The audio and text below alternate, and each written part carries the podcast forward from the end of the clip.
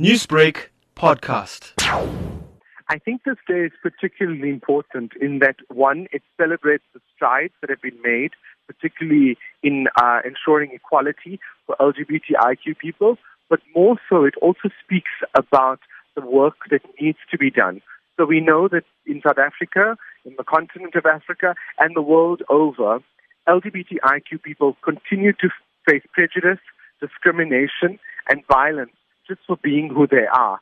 So I think today is really about casting the entire world's focus on this particular issue and saying that we need to stand up against homophobia, transphobia, and biphobia in ensuring a world that is diverse and that is accepting of diversity. Keval, statistics at hand by the South African Institute of Race Relations says 4 out of 10 LGBTQI South Africans know someone who has been murdered for being or suspected of being gay. From your experience, help us understand the severity of these gay-related crimes. Well, I think in order to understand the problem in South Africa, we have to root the kind of violence against LGBTIQ people within the broader issue around gender-based violence. And in this sense, it's particularly those who kind of challenge the patriarchal heteronormative system that face the most prejudice. So it is a critical problem in South Africa. And we know that this problem particularly affects uh, lesbian women and transgender people. And, uh, and that's why I think within the broader issue of, of gender-based violence,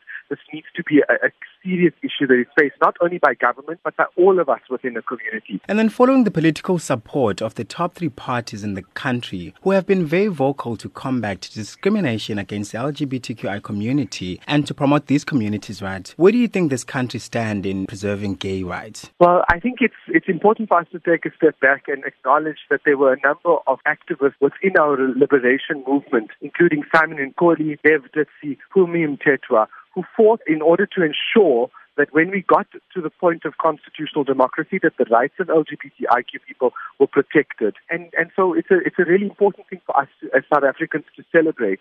And that happened through the hard work of a number of activists and people within government to ensure that we have those rights. Secondly, I think it is important that we have leaders, including our president, who have come out and vocally spoken about ensuring and promoting the rights of LGBTIQ people. And it's only through that visibility, which is what the GALA Archive speaks to, that we can ensure that we are moving forward. So I think critically it's about getting a lot of leaders stand up and speak out against homophobia, transphobia, and biphobia, and also kind of creating a visibility for queer people to ensure that we, people know that we exist in all communities and that we're not going anywhere. And then just lastly, how does this day serve to promote tolerance of any marginalized or minority communities? Once again, I think the issue is around visibility. You know, when we say, or, or you know, often people say that homosexuality is on Africa. The Agala Archives, which has a remarkable, incredible collection of the histories and lived experiences of LGBTIQ people, we can kind of say that we have always existed in, in Africa and we've always existed in South Africa. Things are changing very slowly. I mean, last year we can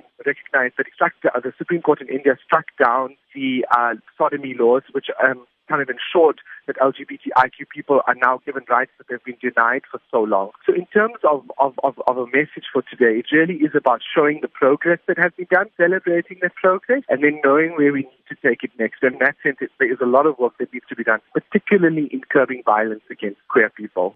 News.